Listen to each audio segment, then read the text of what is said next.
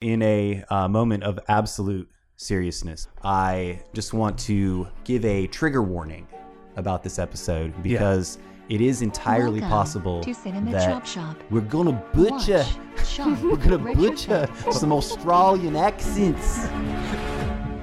and uh, I may slip into some other white person accent, but I can guarantee you one thing: on next week's episode, we we will not be doing accents No. because that's No. going to be a completely different ball game. But this is not a political correctness podcast. Welcome to season eight, episode one, the season premiere of Cinema Chop Shop. This is a movie podcast that concedes that remakes are going to happen. So why shouldn't movie buffs like us. decide who is recast in those iconic roles?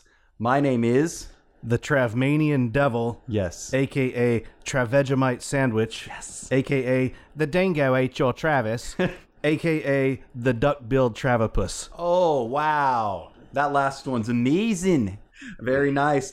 And I'm joined here in the shop by my co host and co producer, Crocodile Sean D, aka Shongaroo Jack, aka the Lanshon Under. We're also extremely excited to welcome back to the show Chop Shop Regulator, Cho Sheila, aka Chill Sydney Harbour, aka Chill Shrimp on the Barbie. Further description of the show, the tagline says watch, chop, retrofit, because essentially that's what we do here. We watch older movies, sometimes classic films with iconic actors, and then we retrofit them by tweaking the design with new parts. Quick disclaimer we're not actually in favor of remake, reboot, sequel dependent cinematic culture. This is more of an exercise in satire and irony On your bike in an Australian accent. we try to be funny. And sometimes we succeed. That will bring us to our first segment, which is going to be movie news. And it was a little bit lighter week on movie news, but we do actually have three RIPs that we're going to report on this week. First, right off of the top, uh, 007, the OG 007 himself, Sir Thomas Sean Connery, has passed away at the age of 90 on Halloween in his sleep at home in the Bahamas. No cause of death was given, but his son Jason stated that his father had not been or had been unwell for some time. So rest in peace and rest in power. And I recommend to our listeners that they go back and listen to the Sean Connery episode. Also, rest in peace and rest in power to Elsa Raven. Uh, she was from Back to the Future, and what what would we know her for? Uh, she was the uh, Save the Clock Tower lady on Back to the Future, Save the Clock Tower. and uh, she was also in Titanic. She was also in Titanic. She died at the age of 91, peacefully in her home. That's so Raven. rest in peace and rest in power to her. Uh, also, rest in peace and rest in power to Charles Gordon, not Charles Grodin. I had to, I did a double take when you when you wrote that in earlier. This though, Charles Gordon was a producer on Field of Dreams and also everyone's favorite holiday film Die Hard. He was 73 and he did die of cancer. Rest in peace.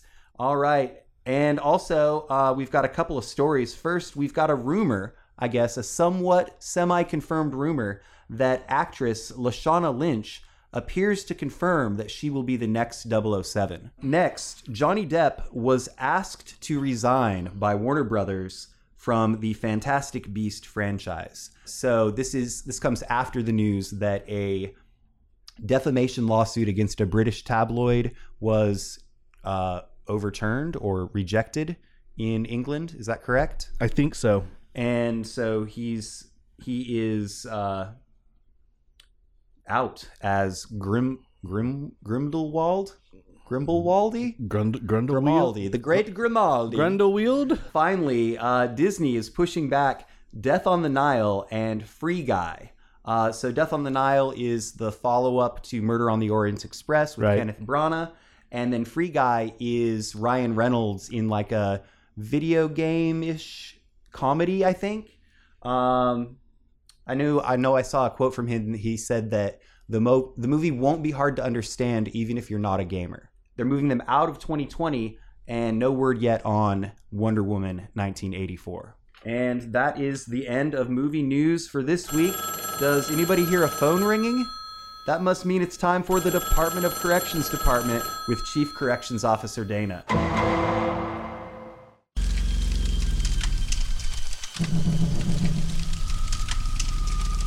Hello, Chopper Easts.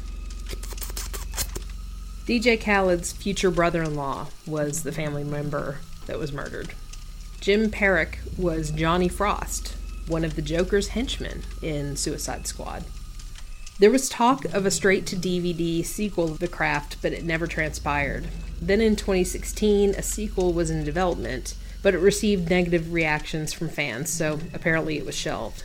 In 2019, they finally cast the film and began production on The Craft Legacy. It was released on demand on October 28th, 2020. That's it.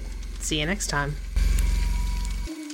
All right. Uh, well, I'm glad that you noticed that, uh, Chief Dana, because that was quite crafty. And that will close the doors on the Department of Corrections Department for this week, bringing us to the theme of the episode. It, it's not Beatles movies either. for the first excursion in our November Around the World film series. You sound more and more like John Lennon. Keep saying it, and I will. I'll slip more into John Lennon. Australian movies. Uh, the films of Australia. And so, just off the top, whose idea was it to do Around the World? It was, I think it was one of you guys, I right? think it was me. Yeah, I think it's a great idea. So we'll be doing Australian movies this week, and then for the next three weeks, we'll be doing films from other regions of the world. Yes. And I tried to uh, keep it to places where we weren't super familiar Gotcha. with their cinematic culture already. Um, so, any thoughts on the on the theme this week, Chelsea? What did your mom say when you told her what we were doing? Without missing a beat, she yells, "A dingo ate your baby!" I was like, "Oh god." Which, when I hear that, I've only seen A Cry in the Dark one time, and uh, when I hear it, I always think of Elaine from Seinfeld. Oh, yeah. and she does the misquote too. She says, "A dingo ate my baby," when it's really the dingoes got my baby or something like Yeah. that. I love Australia. I was I've been fascinated with it Yes. since I was a kid. I, a lot of cartoons and shows when I was a kid that dealing with the wildlife of Yep. Australia, and of course uh, Men at Work. I was a big fan of Yes. them, and uh, you know we we joke about Australia because it was started as a prison, Prison colony, for Great Britain. For Great they Britain. s- They, sent a lot of British, well, English and Irish Yep. uh, convicts there. Um, when I was in Vegas, I Uh-huh. went to a show called The Thunder from Down Under. Nice. Was it a male review? Oh yeah. Oh yeah. um, but people jokingly refer to Australia as like the Texas of Great Britain. Right, and we were talking about that earlier, and clearly I didn't take my own advice, but I've been practicing all day that the Australian accent is kind of a combination of like a Cockney British accent and maybe a little bit of Irish in there as well, with the European version of a Southern drawl. Yeah, yeah. Do you buy that? Yeah, you gotta have it. You just kind of don't give a shit. I know that instead of air conditioner, they say Ignitia. That's a new one. I hadn't heard that one. Ignitia. I met a man from Australia whenever I was um, probably, it was when we lived in New Mexico. He was a friend of my parents, and he was totally full of shit. He told us that he lived in a uh, lived in a tree in Michigan on a college campus over winter one time. But anyway, he told us a bunch of uh, Australian phrases that I mostly forget. But also, I think that uh, I had a fascination with Australia as well, and I still kind of do. I think that everything there, especially the wildlife, is just a little bit weird compared to like what we normally see. And my grandma on my father's side, Grandma Katie, rest in peace and rest in power, she gave me this. Uh, it was very rare that she gave me gifts, but she gave me this kind of. It's kind of like a wall hanging, like a cloth wall hanging, and it says um, the the fauna of Australia, and so it's got a picture of a kangaroo and a wallaby and the various the platypus and various other things.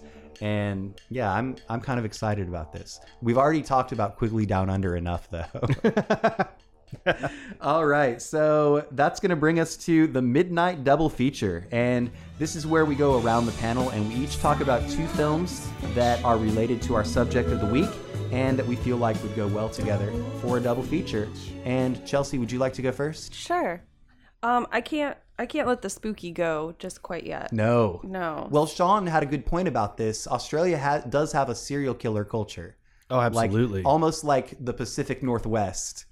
They're the Pacific Northwest of continents. yeah, and I wonder if it's a carryover of just like you said, the the origins of the country being Right. convict driven, but uh, they have some of the most fascinating serial killer stories. So do you think that they gave them a choice? It's like either you go to prison here or you go to Australia. Was it like the version of uh, you can go to prison or go join the army? I don't know. Uh, I think that a lot of it was forced. Dana. Dana, let us know. That's a good one for her. Continue. Sorry. That's okay. I digress. Um. I digress. So, I'm pairing two kind of relatively new. One of them's very new horror movies. The first one is 2020's Relic, which we talked about in our movie marathon. Yes. Um, and the other one is from 2014, The Babadook. Now which, which one do you think is scarier? they're they're scary for different reasons. Yes. The Babadook, I really didn't have high expectations. I thought it was going to be stupid, and Yeah. then ended up sleeping with my light on Yeah. because I was terrified. So Yeah, I really don't want to give anything away. I seen. want in the past like five years. That's one of the scariest movies I've ever Yeah, seen. I don't want to give anything away about anything with that movie. I Yeah. want if you haven't seen it, watch Go it. Go watch it right now. If if you Wait, have seen it, I listen to this. understand why your lamp is on. Like I get it. Understood. And uh, tell me, remind me a little bit more about the relic. What's the deal? Um, it's a it's three generations: a grandma, a mom, and a daughter. And the grandma kind of starts losing her mind Oh, a little bit, and it seems like the house is haunted. And It had a lot of those vibes, like the uh, hereditary lady, right? yeah, it's a it's a Well, yeah. huge, huge just allegory for a fear of getting older. well, it's funny you mentioned Toni Collette, she being She's- Australian. Yeah, very cool. Good job. All right, moving it over to you, Sean. Well, I'm going to brighten things up a bit. I'm going with a sequins and glitter kind of theme for my double feature. All right. My first is uh, Glitter. Glitter.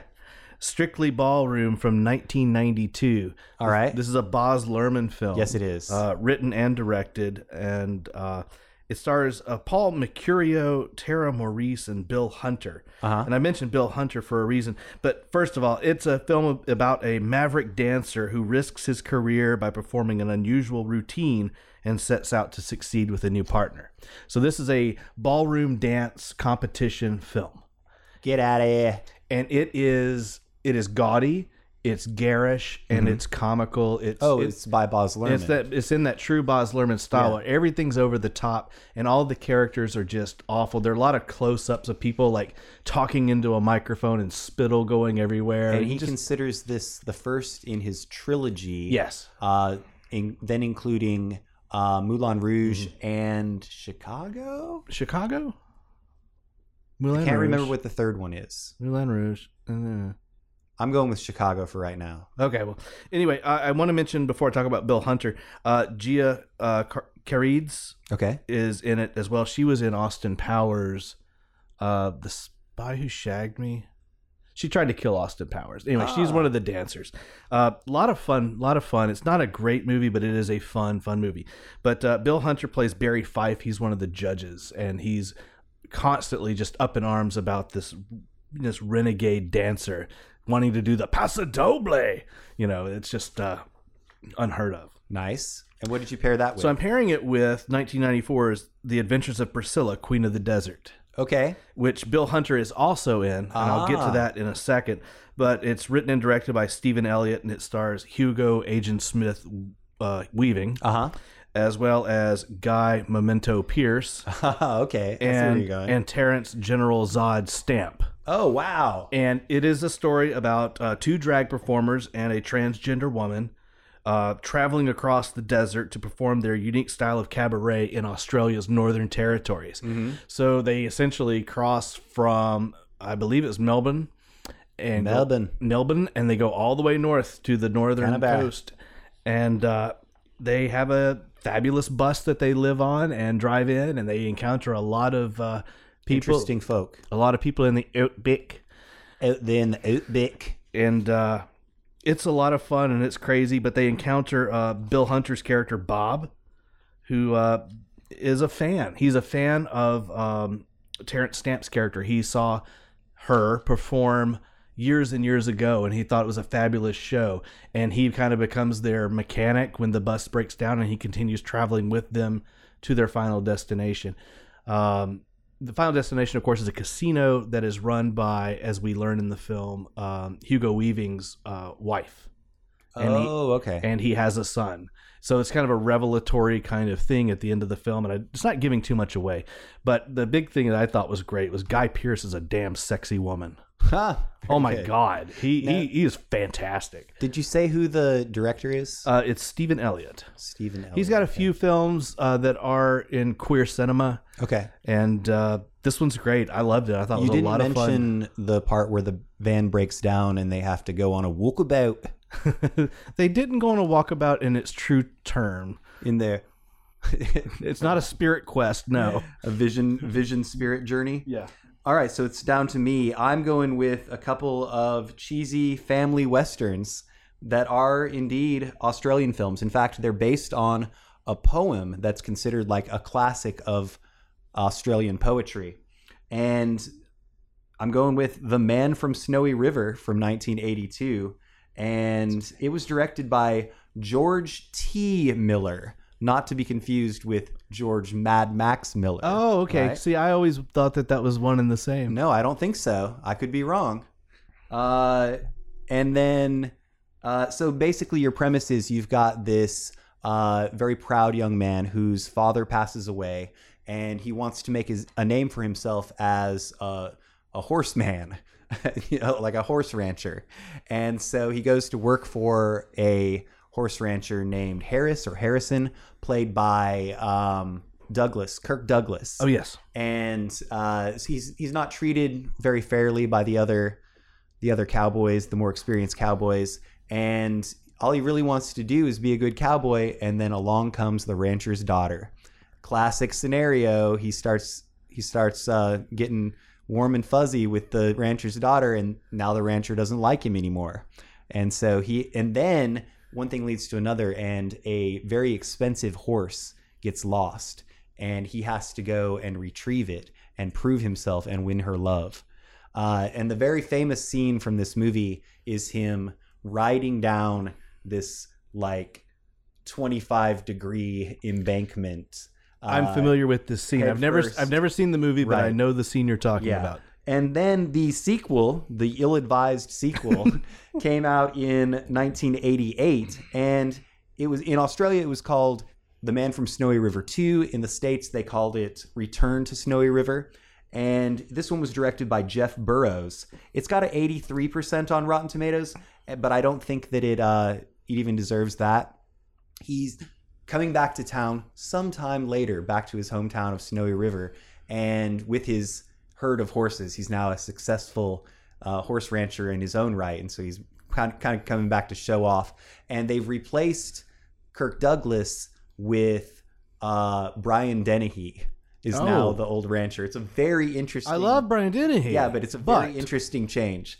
Uh, and so he wants to marry the rancher's daughter, and I forget her name. It's like Eliza or something like that. And he, uh, the father, doesn't want him to. Instead, he has a different suitor in mind. And when the suitor finds out that the daughter actually wants to marry the man from Snowy River, he decides to steal his horses. Oh no. And there is where the conflict lies Gotcha. in the man from Snowy River and return to Snowy River. Okay, so in the theme of the episode, we have to ask: recommends are they didgeridoos or didgeridon'ts? These are both going to be didgeridon'ts, I'm sorry to say. Both of mine are didgeridoos. I have didgeridoos on mine too. Well, there you go. That's going to wrap us up on the Midnight Double Feature and bring us into our feature segment, which is the recast. And this is where we pre select a movie and we watch it in advance. And then we hypothetically recast a few of the main actors with contemporary actors who are at the height of their powers. and uh, the first one that we are going to be recasting is Romper Stomper from 1992. Now, I had not seen this prior. Had you? No. Okay. Uh, Chelsea? No. You had not either. Okay, so the um, the movie is directed by Geoffrey Wright, and it's got a 79% on Rotten Tomatoes, and it is basically a drama involving a group of Australian skinheads who are fighting often brawling with the Australian Vietnamese people in their same community. They feel that their community's been taken over by the Vietnamese people. And that's where the kind of through, or not the through thread, but the beginning story arc comes into play. But then we have this uh, young, drug addicted, uh, homeless girl who falls in with this group of skinheads who, who is who are led by Russell Crowe uh, playing Hando. Uh, I think it's like they were trying to combine Han Solo and Lando. um, and then so her name is uh, her name is Gabrielle or Gabrielle, but they call her Gaby for short. And also uh, the character Davy has interests in her as well, and that causes conflict between the two of them. Uh, one thing leads to another, and she suggests that they rob her father's house. Now, we find out early on in the movie that her father is a real creeper. He's sexually abusive to her and uh, is very manipulative and wants to get her back in his house Yeah. uh, which This- is why she's probably why she's uh, drug addicted and homeless and desperate enough to fall in with these people. Yeah. On paper, this movie sh- should be like in my wheelhouse. Right. Because I like films where. Love skinhead. No, no, no, no, no. I like films where characters have no redeeming qualities. Okay, yeah. But this film is nothing more than a snapshot of a time and a place. Yeah. And I don't feel like the story really went anywhere and the arc just really didn't take me on a journey for any of the characters. So I kind of was left feeling really empty and just Yeah. like, well, that was sad, depressing. It and was. It was a bummer movie. I said that it was Australia's answer to American History X, only it came out six years prior to American History X, and it except that it didn't have the any of the redemption. Yeah, there is no redemption. There is some very uh, uh, visceral and awkward sex. Yeah, there's some very graphic sex scenes. and then of course the uh, the violence. It- Who it's- knew that once upon a time Russell Crowe was fit enough to fuck? Oh my god. I just I did not It was a little bit hard it. to take, right? It really was. There was a lot there was a lot of graphic Yeah. things. One in thing all I areas. did did appreciate um, in parts was uh, the cinematography. I thought that there was some things that were very well shot. It brings to mind that movie Green Room. Yeah, I thought about Green Room Yeah. during this film, and, and and unlike Green Room, you know, this one just doesn't really go anywhere for me. I hear you. All right, that being said, let's go ahead and get into the roles that we're recasting. We already mentioned that Russell Crowe is Hando, the leader of the local skinhead group. I remember at one point uh, a, a group comes from another town. I can't remember his name. It's like Yeah, Magook. Magook. he comes- shows up. He shows up with like a, he shows up with like a Hitler Youth knife. Yeah, yeah, yeah. And uh, he says it's the handsome boys from Canterbury come to see the ugly boys from Melbourne. So I think those are the two locations. Uh, prove me wrong. And so then we've got his best friend and kind of his right hand man, who he's also a little bit of a father figure to, Davy, played by Daniel Pollock. And side note about Daniel Pollock, he committed suicide in real life before this movie came out. Whoa, do you know how? Uh, well, I don't know how, but I do know that it was because a he was really depressed, and he also had an upcoming court date that he was really worried about. Let me drop some knowledge All on right, you because. I didn't like this movie yes, and I found out that he killed himself so I you went on a rabbit I, hole. yeah, I dived into this. He was drinking and driving, and got into a car accident and the passenger was killed and he was facing charges for that The passenger who was in his car. in his car he was who driving Who was the passenger? it Do just a know? friend Okay. I, am pretty sure it was a girl Okay, and then um mode. So he's feeling guilty over that. He gets on drugs. He gets arrested for that which doesn't help the charges for this car accident. And it just kind of snowballs. He knows he's going to get jail time but it's really not as bad as i think he's kind of built it up. I think he's just feeling guilty. Snowballing is when you uh, No. do Stop. heroin and snow. i think he's more just feeling guilty about killing his friend. And um, one day went to the train station and stepped in front of a train oh yes, he walked in front of a train. You're absolutely right. And Russell Crowe wrote a song about it, and this is absolutely true, called "The Night Davy Met the Train." A little on the nose, Yes, which is why he's not a very good musician. the nose of the train. just a tragic dude All right, and then next we've got uh Gabrielle. No, Gabrielle, but they call her Gaby. It's very confusing to me. Uh, Gabrielle, played by Jacqueline McKenzie, who was 25 at the time. And then finally, we've got her creepy, creepy perv dad, Martin, played by Alex Scott, who was 63 at the time. All right, are we ready? Yes. All right, uh, Sheila, Chel Sheila, you're going first. okay russell crowe Yep. Ugh. Uh, my actor was in the Maze Runner movies Hmm. and on Teen Wolf. I went with Dylan O'Brien and strictly kind of face value. Okay.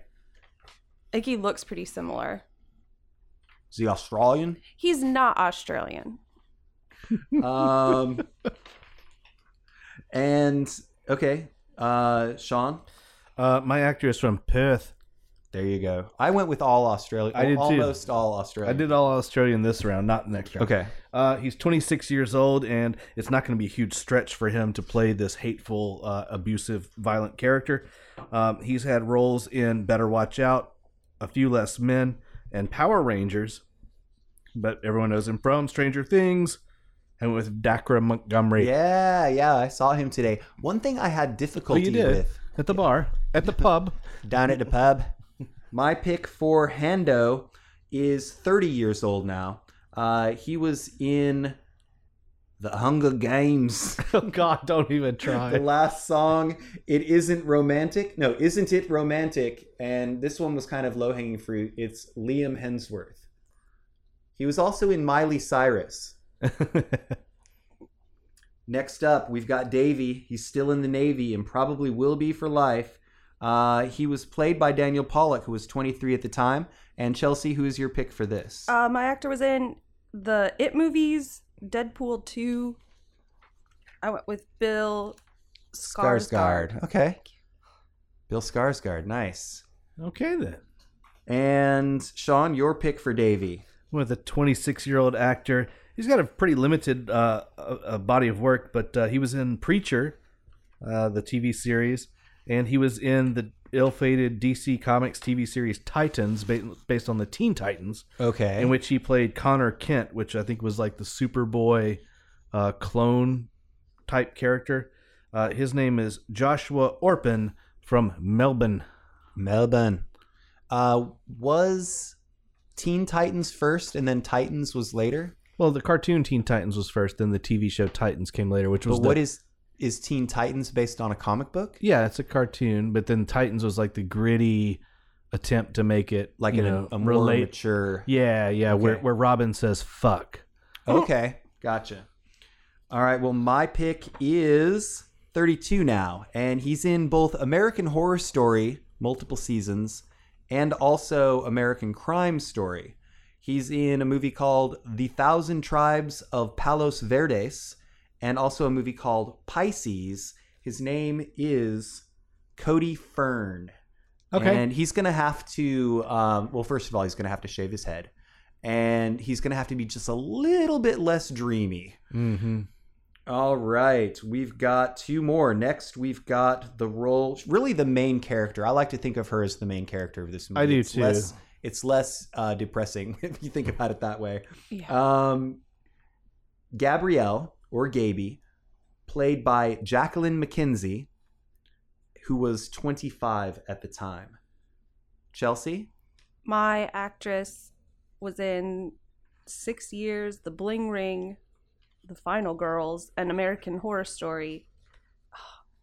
Tessa Farmiga. Tessa Farmiga or Thaisa Farmiga. That that's what I didn't know. I've heard it both Yeah, ways. I I- don't know I how she that- pronounces it. I think that um, Dana's probably corrected us before on that, so we won't give her extra duty. Okay. Uh, duty. And so, Sean, your pick for Gabrielle. Um, I went with a 24 year old actress from Perth, and uh, she will be known to people from the TV series 13 Reasons Why and Love Simon, as well as the film Knives Out. Yes. It's Catherine Langford. All right. Yes. Uh, recently in the movie Spontaneous, which I Yes. enjoyed quite a bit. I've not seen that. You should. You should. It's where the, the high school kids start blowing up spontaneously. Right, right, They right. start I wanted to exploding. see that. I have not. And it's a thinly veiled metaphor for puberty. My pick for Gaby is probably one of the best names I've heard in all of these real real actors' names because it sounds like a side dish that is upset with you. Her name is Angourie Rice. oh yeah, she's great. Angourie Rice uh, was is 19 now. She's in The Nice Guys, also with with Russell Crowe.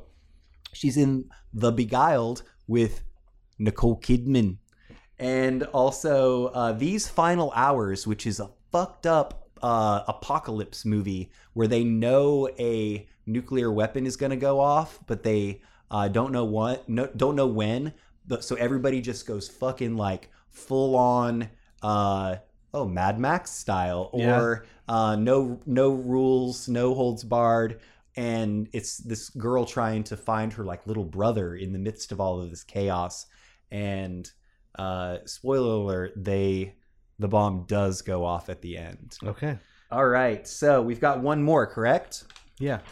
uh, Captain Stabbin, uh, Martin, the very, very rich but not well meaning father to Gabrielle. Uh, in the opening scene of the movie, he busts in to wherever she's staying with a bodyguard or a bouncer or something like Yeah. that and gets rid of the guy she's staying there with and tries to lure her back to his house. And it's very much implied in that scene that he's had sex with his daughter. Yeah, because I at first I thought it was a sugar daddy. Yeah, yeah, yeah, yeah. Chelsea, your pick for Martin? I wanted the dad to be like more pervy, more Okay. awful because I didn't want to feel sorry for him when they broke into the house. Anyways, my actor is John Malkovich. Real? Yeah, he's an asshole and he's pervy and That scary. Is amazing. My actor is um he is 62 years old And the original actor was 63. and uh, he has over 70 credits to his name uh, but he's from Is it uh, Antonio Banderas? no no no he's he's from he's from Adelaide Adelaide. and uh, he was in Breaker Morant, Home and Away, Time Trax, which I believe is a science fiction series. But most people would know him from the movie Pitch Black, Uh huh. which is very Australian when you look at the cast list. The, this is the first Riddick movie. Yes. Okay. He was the professor that had the, the water, like the water evaporator thing that was making water the whole time. I would argue the best one. Uh, Lewis Fitzgerald. Louis Fitzgerald. Not Lewis Fitzgerald, Lewis Fitz hyphen His middle name is Fitz and his last name is Gerald. That's amazing. That's fucking awesome. I love it. that guy for the win. Yeah, he at some point back in the day, his one of his ancestors was like, you know what? We're not Fitzgeralds anymore. We're gonna be Geralds, but we're all gonna give our middle names Fitz. all right, so That's a Beatles um, song. hey, Jude. and so my turn for Martin, correct? Yeah. He's 60 now.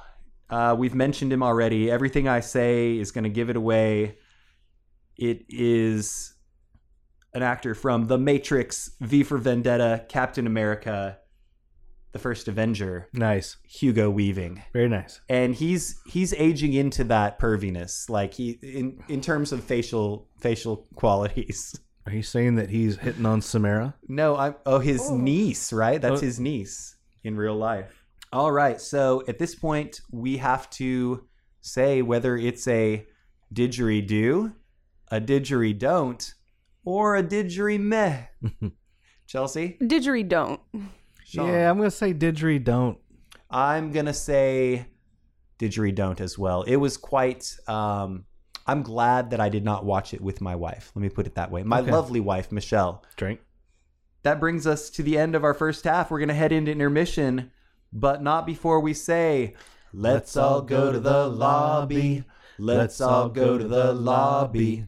Let's all go to the lobby and get ourselves a Vegemite sandwich. And boomerangs. All right, Chop Shoppers, thank you for bearing with us during intermission. This is your host, Travis, and I just have one question for you, Sean. What is one way we could make our podcast more prominent? Oh, if our listeners would rate and review us on iTunes. Rate, review, and subscribe to us Oh, yeah, subscribe. on iTunes And, or and, and pin your friends down and, and force them to do it. make them go ahead and do a review. We're very under Like, like, like make it a whole pyramid scheme, get the people under them Yeah. to do it, and a multiply. that. Podsy scheme. Oh, I like it. Yes. You folks who are listening right now, it would be fantastic if while you're listening or right after, you don't have to stop the show, don't stop the show. But if afterwards you could go to iTunes and give us a review or a rating, that would be awesome as well. Or on whatever uh, podcatcher app it is that you're listening to us. We're on a few of them. And also uh, be aware of our online presence. We have a Facebook page. It's facebook.com slash cinema chop shop. We're hosted natively online on Podbean. It's Cinema Chop Shop on Podbean.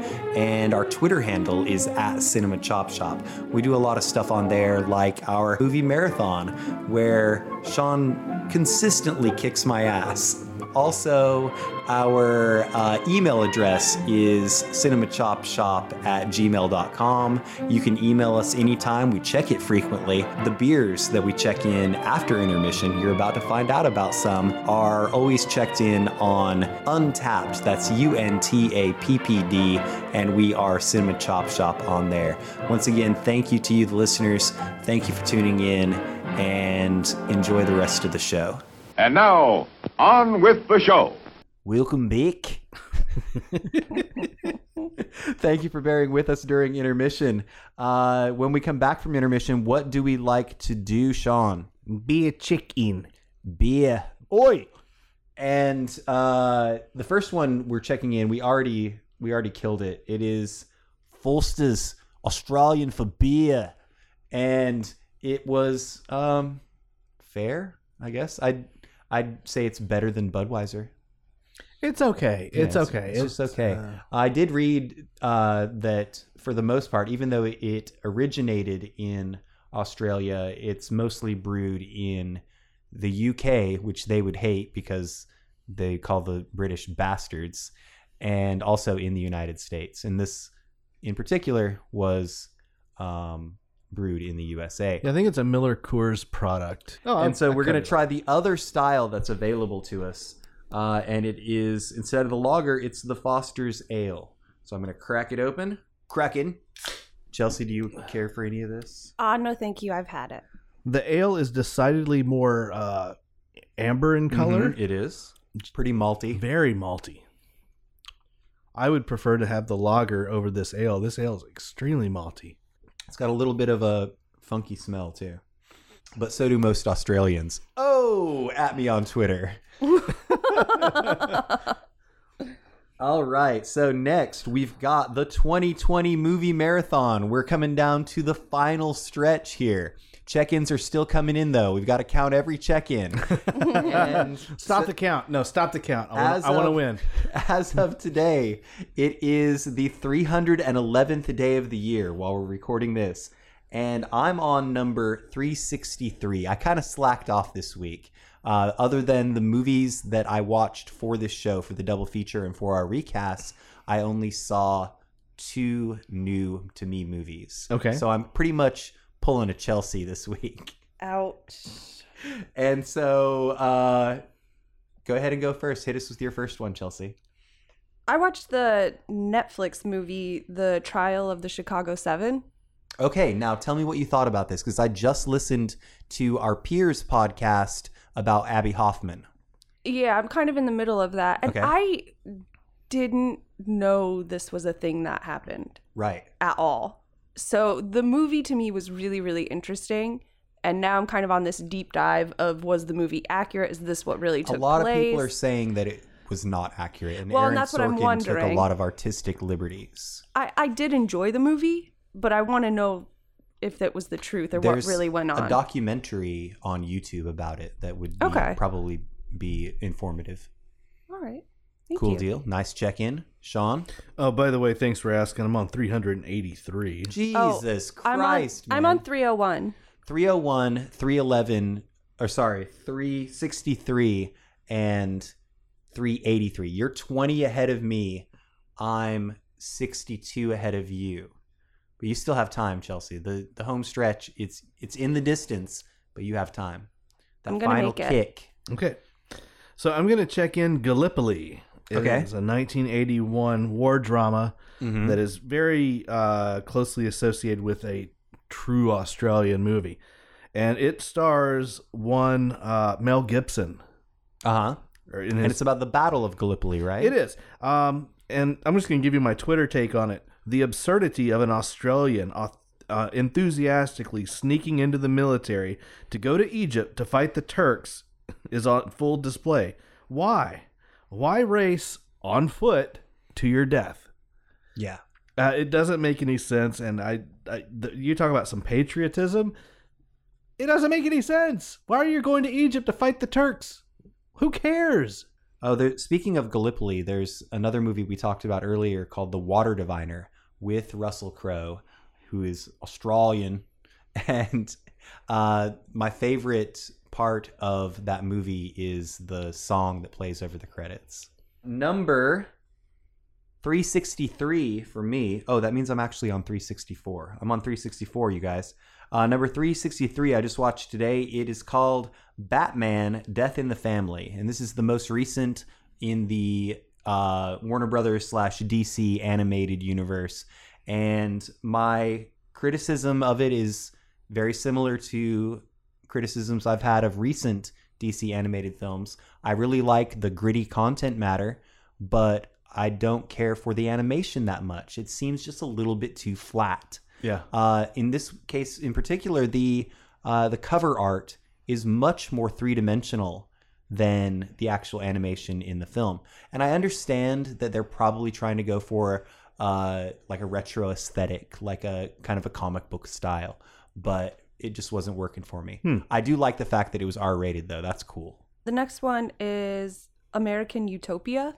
Okay, I've heard of this, but remind me. Uh, David Byrne's Broadway Oh, musical, wow. directed by Spike Lee. Very cool. Um, How did Spike Lee already direct another thing? He just had Da 5 Bloods. um, He's a virtuoso. I'm not. Just really good songs. It's Okay. really interesting. I'm not going to tell you anything else. Just watch it. Just watch it. What kind of duration are we talking here? What's the length? Two hours and thirty minutes. Two hours and 15 minutes. All oh, really? But it doesn't feel like it. Yeah, it is 'cause a it's fun David it- Byrne. it- well, and it's He's it's very a lot of the fun music and the imagery you see is really cool. Yeah. It's a, a mix of new and old music. Mhm. So new David Byrne stuff and some old Talking Head stuff. yep. Cool. All right, I'll watch it for sure. All right, very good, Sean. I'm going to go with uh, Snowtown as my next check-in. This is about the s- real. Snowballing is when you combine Oh, snow. God. I thought you were going to go another direction in that. So by did the I. I way. was and. I'm glad you didn't. Uh, Snowtown is based on the real-life Snowtown murders. Are you talking about the Clerks reference? Snowball. okay, no, that's not what I was talking about. I was making a drug reference. Damn it. from the top. It's based on real life Snowtown murders um, set in the poverty stricken Adelaide suburb, Snowtown. okay. And uh, it's deeply disturbing. It is a really realistic film in that it's set in this just uh, the projects, for lack of a better term. Cinema Vérité. and uh, you've got this guy who's the stepfather of these kids and he's a psychopath and Oof. He takes liberties with the children, including the oldest son, who looks like uh, Jesse Eisenberg. Huh. And uh, I didn't really need to see the stepfather rape the oldest son, but I did.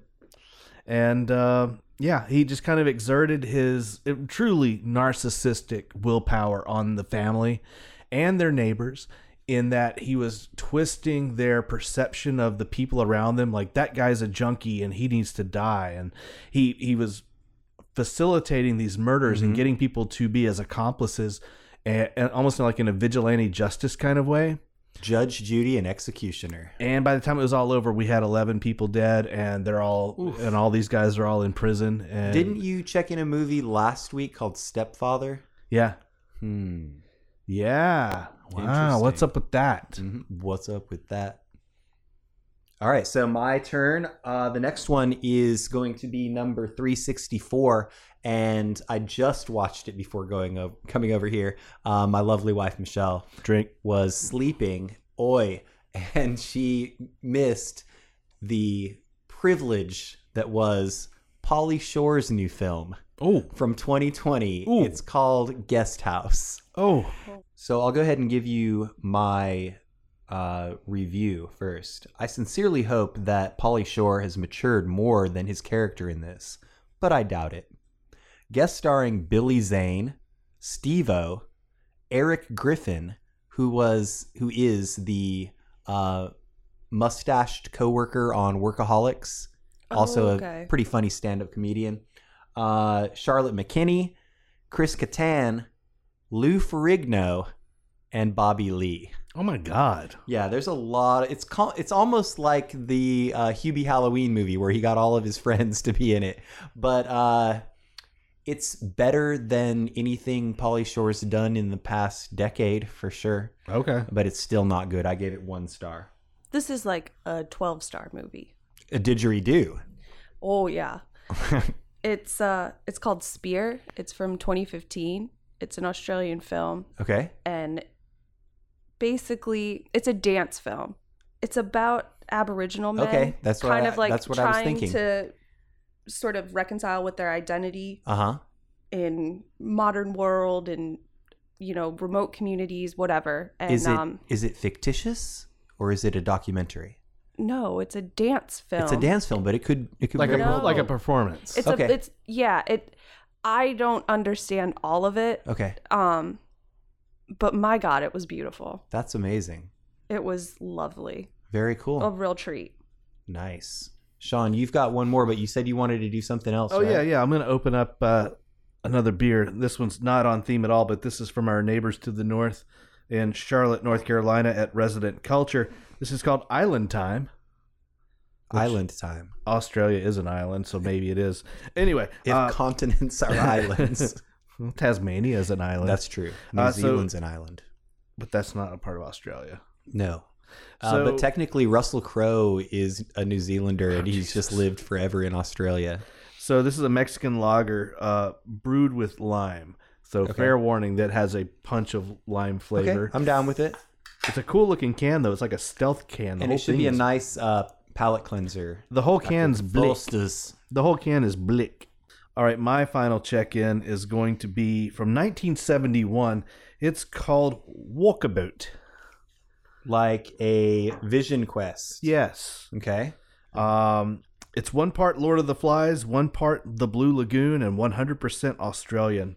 It's part of the Australian New Wave collection on the Criterion Channel, and I loved it. I love the Okay. I love the innocence in the face of brutal conditions. What you got is a a uh, teenage daughter and her say six seven year old brother and they're out with their father who's a geologist uh, uh, out in the uh, outback and um, they're out playing like down the hill from where their volkswagen beetles parked and for some reason the father sets it on fire oh, and no tell the lead up with the kid and the the squirt gun what he's going That bang was bang that was bang, your bang. takeaway. oh no no no this is just fucking dark this Okay. haunts me so yeah the kid's kind of like got a little squirt gun he's going bang bang bang bang and then then when the kid's like behind a big rock and can't see the father the father shoots himself Oof. and the daughter discovers him. Okay, yeah, you told me about this the other night. No, the father shoots at the kid first. Oh fuck! I forgot that yes, part. that's the part. Okay, Oh, so so it Jesus. was like a Chekhov's gun situation with the squirt gun. yeah, and yeah. a real gun. Yes. Yeah, and so uh so yeah, the daughter kind of like grabs the, the her brother and they just kind of go off into the outback because they have to get big. they have to get somewhere and survive. Brought and so to they, they Subaru. so they cross paths with a, an aboriginal young man who's on his walkabout, his Mm-hmm. his vision quest, and they live together out in the wilderness and very innocently kind of survive and have fun and hunt. There are some graphic hunting scenes because I thought you were gonna say never mind. no, um, there is no sex. There is some nudity, but it's very, like I said, almost like Blue Lagoon. It's very innocent. Yeah. Um, but uh, there are some graphic hunting scenes. Uh, so anybody who does not like to see that, um, steer clear of it. But it's the Aboriginal boy who's killing for their food, and uh, it's just this neat film.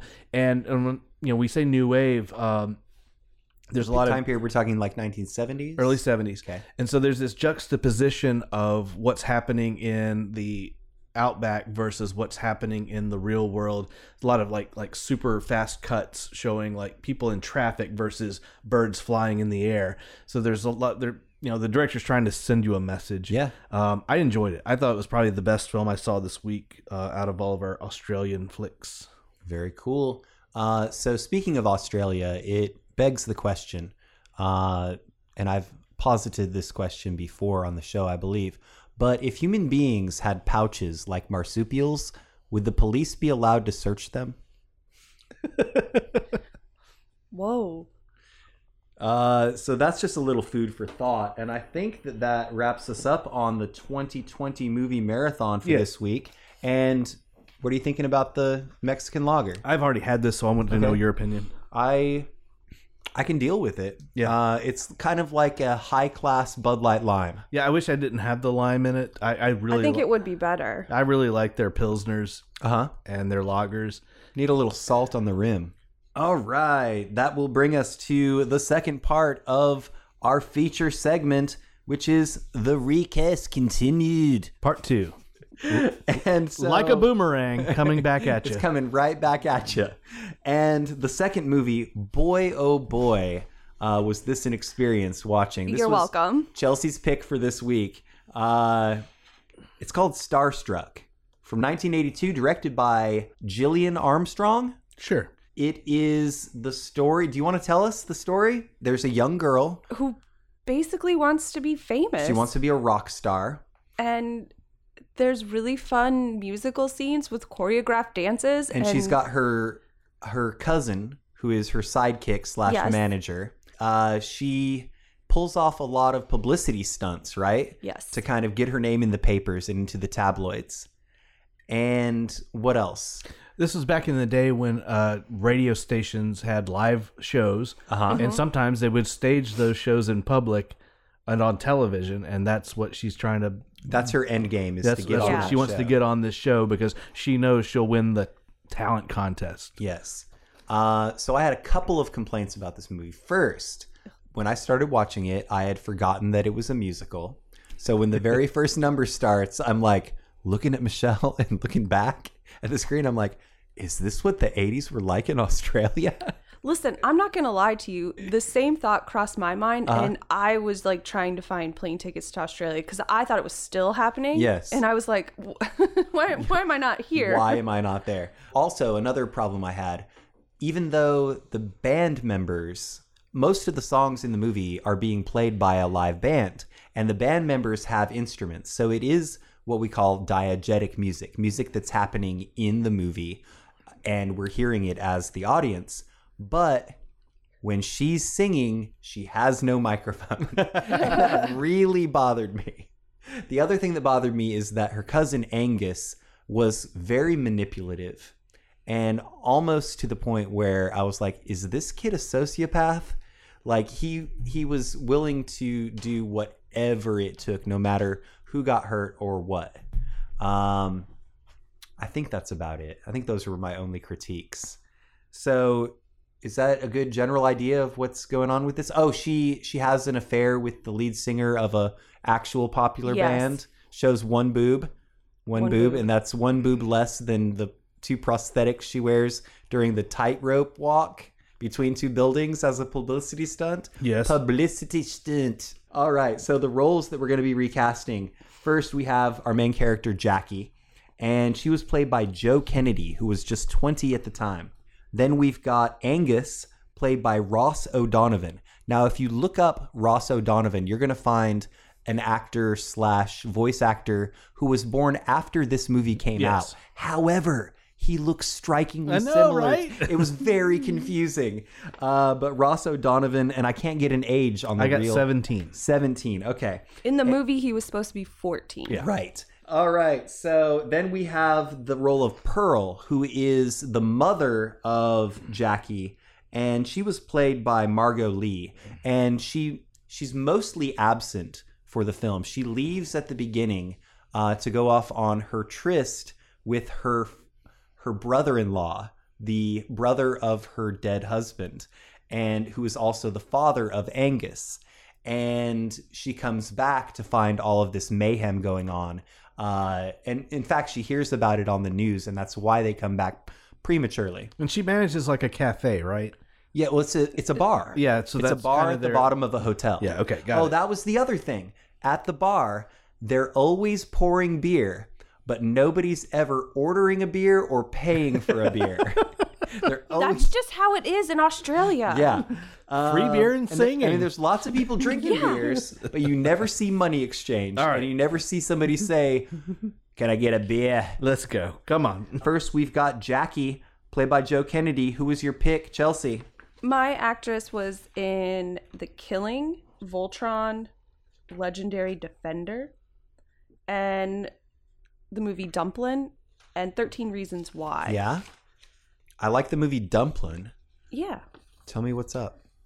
Bex Taylor Klaus. She Bex Taylor Klaus. Casey in 13 Reasons Why. Okay, yeah, yeah. Yeah. She's blonde now, and she looks like way more fun. Like she kind of grew up a little bit. Well, blondes do have more fun. Well, I mean, but she just doesn't have the baby face anymore like she did in. Gotcha. She grew into her face. Yeah.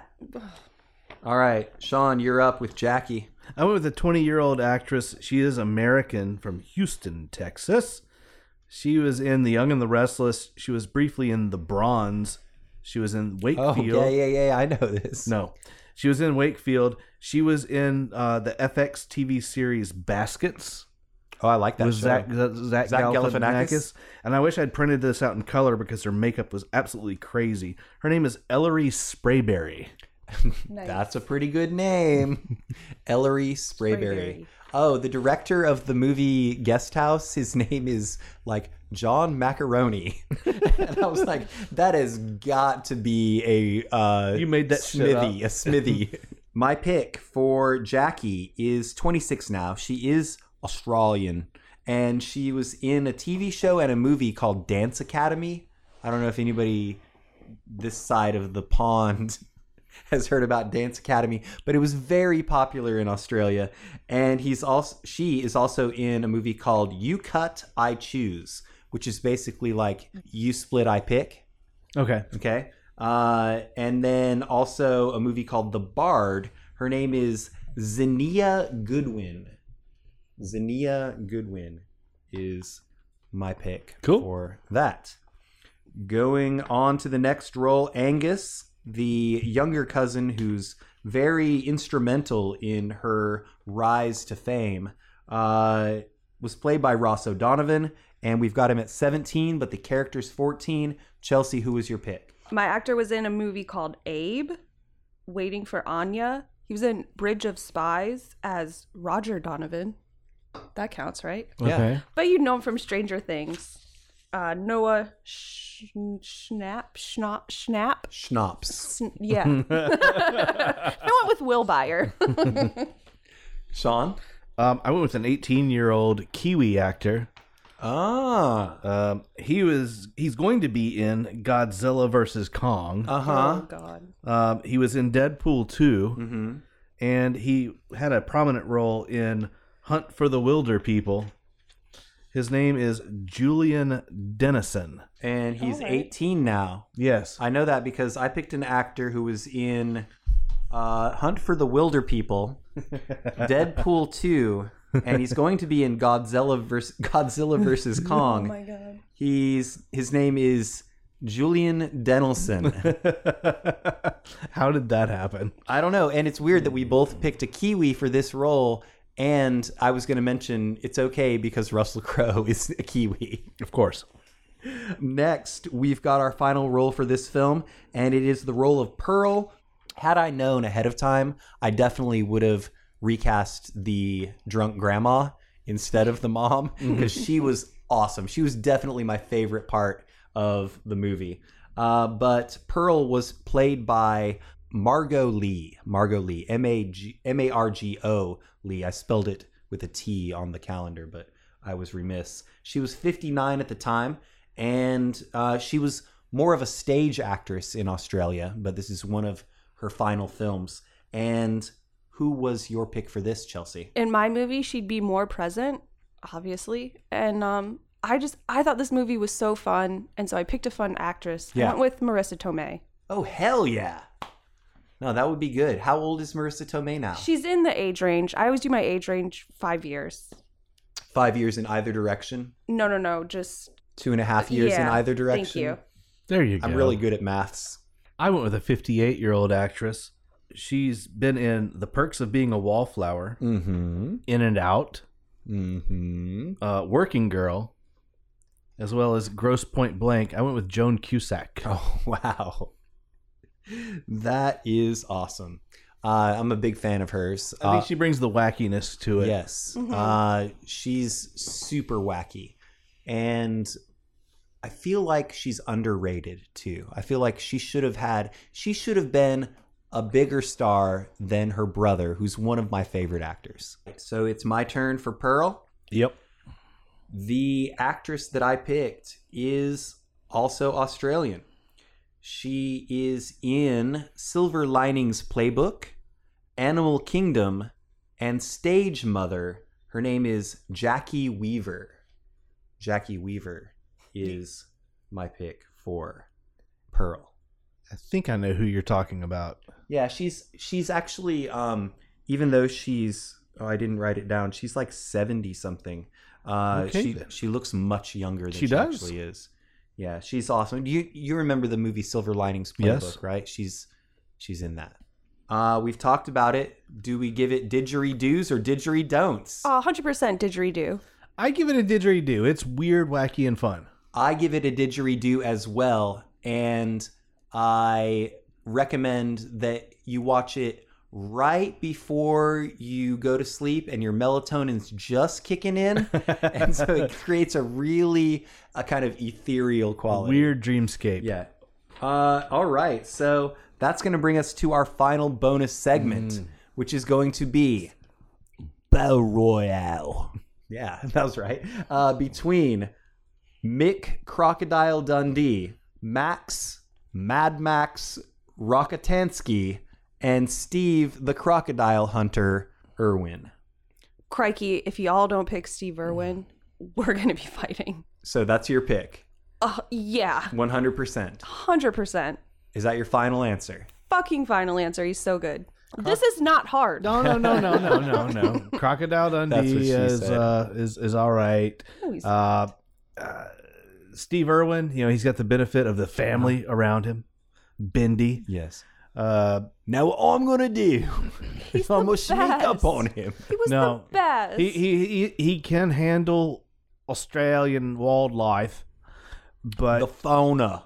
but but I've seen Mad Max handle some crazy fucked Mhm. up Oh my shit, God.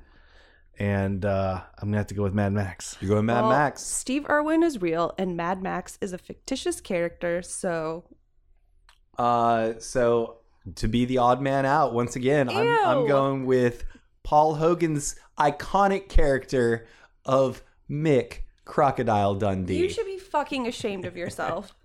I am. Oi! God. That's horrible. We're gonna wrap it up. Chelsea, the regulator of the Chop Shop, I want to thank you for being here. Anything you want to plug? Uh, the trivia question you're going to ask? Well, we're not there yet. I know, but I'm still thinking about it. so- Okay. Also, I want to thank my co-host and co-producer, the man with the Nailed plan. Anything you want to plug this week, sir? Counting. Oh, also thanking your engineers. That's really nice. That's what I just did. I know. That's why I'm saying I'm plugging. Also, week. uh, we do want to talk about the uh, there's a Thanksgiving Eve. There will be a band Oh seminar yeah, yeah, on yeah, yeah, Thanksgiving yeah, Eve. yeah. Thanksgiving Eve, get to the brewery. The Seminar Brewing, seminarbrewing.com. Jeb Mack Band. The Jeb. Mack Band's and. I talked to management, and they want me to continue to have trivia that night. Just do it outside because we're supposed to have heaters by then. Oh really? Yes. Well, that's exciting. All right. And Sean, do you know what next week's episode is? Chinese movies. Chinese movies or the films of China. And for the recasts, we picked, or I picked, uh, films from mainland China, but the Hong Kong cinema industry is huge. So that's fair game. That's on the table. That is okay. definitely on the table. Uh, all right, so your sneak preview question and answer for next week's episode of Right Answers with Wrong Travis is going to be as follows. Motion pictures were introduced to China in 1856, one year after the invention of cinematography. China was one of the first countries to experience the medium due to what person sending his cameraman to Shanghai? that's a way better way to ask it. Lumiere. Louis Lumiere, who was one half of the Lumiere brothers, who did um, a lot of the very early, early movies because they were actually manufacturers of the equipment that would go on to revolutionize Feeding their the own world. self interests. Yeah, didn't they do the the one with the know you- train where people thought the actual train was coming out of the wall and they ran out of the Oh, theater? Yeah. Yes, they did. And there's also one about a galloping horse or something like that. That is your sneak preview question and answer. And we also want to plug the podcast itself. Please rate, review, and subscribe to us on all of those podcatcher apps. We are hosted online on Podbean. We're Cinema Chop Shop. We are at Cinema Chop Shop on Twitter. If you want to at me in particular, I'm Travis G. Allen on Twitter. Also, we're on Facebook. We're Cinema Chop Shop on there. And our email is cinemachopshop at gmail.com. I got an email from the Googe. He wants us to do more top fives, more top five lists of whatevers. And then also the one, two, three beers that we checked in today will be checked in on Untappd, U N T A P P D. And finally, we want to remind you, of course, the Black Lives Matter, to wear a mask, and to count every vote. And please, please remember to watch, chop, retrofit. retrofit.